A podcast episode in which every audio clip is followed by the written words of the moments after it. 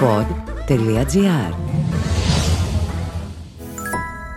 Βρες τα συλλεκτικά αγωνιστικά αυτοκινητάκια Shell Motorsport αποκλειστικά στα πρατήρια Shell.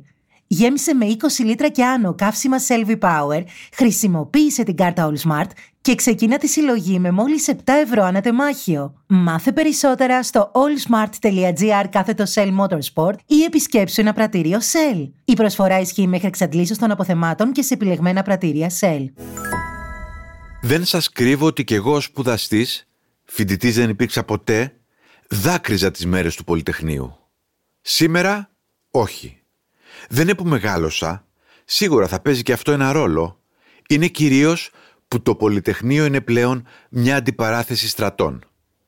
Ο ένας στρατός είναι ευδιάκριτος, είναι η αστυνομία. Για να μην καεί η Αθήνα, η αστυνομία επιστρατεύει αυτή την μέρα ακόμη και αυτούς που εκδίδουν ταυτότητες και τους σκορπάει σε όλους τους δρόμους και τις διασταυρώσεις της Αθήνας. Ο άλλος στρατός είναι αυτός που ελέγχει τον γιορτασμό της επαιτίου.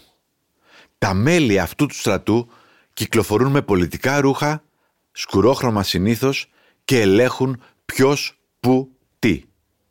Ως το σημαντικότερο ζήτημα για αυτούς τους στρατιώτες έχει αναγορευτεί ποιος θα καταθέσει στεφάνι και ποιος όχι. Φέτος ας πούμε δεν άφησαν να καταθέσουν στεφάνι η νεολαία του ΣΥΡΙΖΑ και οι εκπρόσωποι της Βουλής. Άφησαν όμως την πρόεδρο της Δημοκρατίας. Πάλι καλά. Άλλη χρονιά δεν άφησαν το Πασόκ. Άλλοι τη Νέα Δημοκρατία. Ακόμη και με το Κουκουέ έχουν πέσει κάτι ψηλές. Συγκρούσεις που μαρτυρούν ότι αυτός ο στρατός δεν είναι ένας. Είναι κάθε φορά άλλος στη λογική φτού καπρό.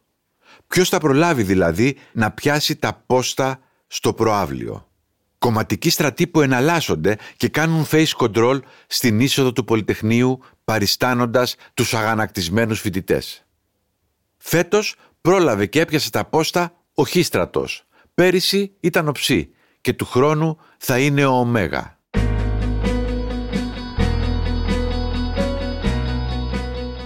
Μα θα μου πείτε τι σχέση έχουν όλα αυτά με το Πολυτεχνείο που ήταν μια παλαϊκή εξέγερση που έριξε την Χούντα; Δύο λάθη σε μια πρόταση. Ούτε παλαϊκή ήταν, ούτε έριξε την Χούντα. Η Χούντα έπεσε επειδή έπεσε και η Κύπρος. Πάμε όμως στο σημαντικότερο για μένα. Ποιοι ήταν στο Πολυτεχνείο και τι έπραξε ο λαός μας για αυτούς που ήταν στο Πολυτεχνείο; Οι φοιτητές που ξεκίνησαν από τη νομική για να κλειστούν στο Πολυτεχνείο το έκαναν αυθόρμητα, χωρίς την έγκριση κανενός. Ούτε ηγέτες είχαν, ούτε κρυφούς καθοδηγητές.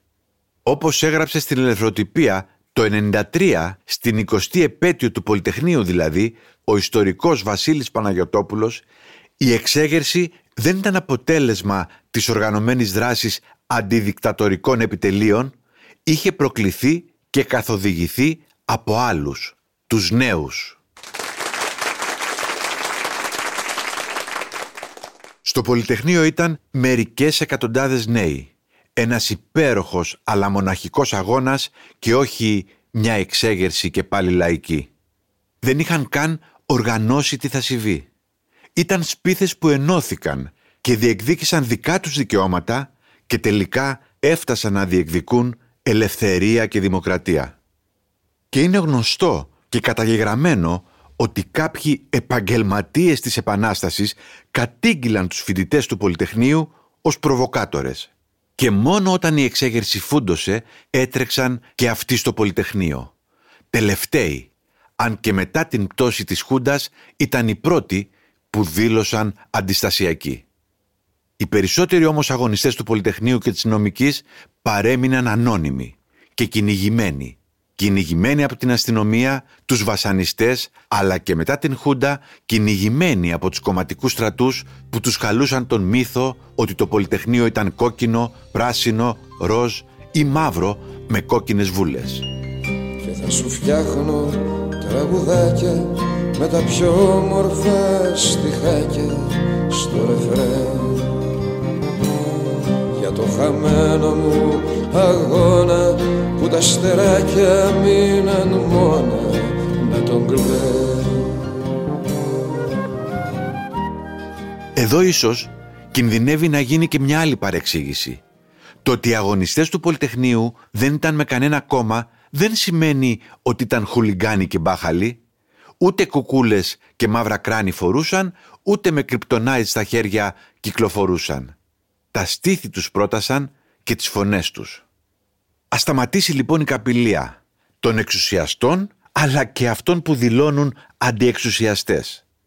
Δεν κλαίμε πια, ούτε καν γελάμε με τα καμώματα των στρατών που συγκρούονται στις επαιτίους του Πολυτεχνείου. Και όπως λέει ο αγαπημένος μου Πόρτσια, όταν δεν μπορείς να με κάνεις να κλάψω ή να γελάσω, μπορείς μονάχα να με κουράσεις.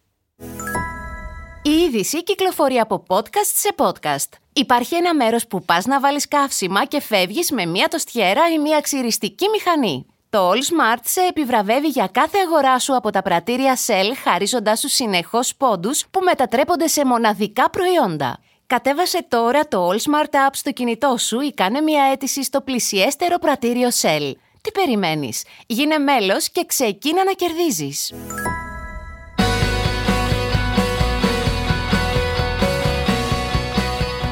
Ήταν το podcast «Τι φάση» σήμερα με τον Σταύρο Θεοδωράκη. Στους ήχους ο Μάριος Λασκασοβίτης. «Τι φάση» Ένα podcast που διασώζει λόγια και απόψεις μέσα από τον καταιγισμό της επικαιρότητας. Μια θετική ματιά στην καθημερινότητα με την υπογραφή των ανθρώπων του pod.gr.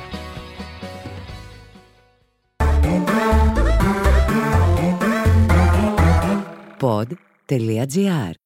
Το καλό να ακούγεται.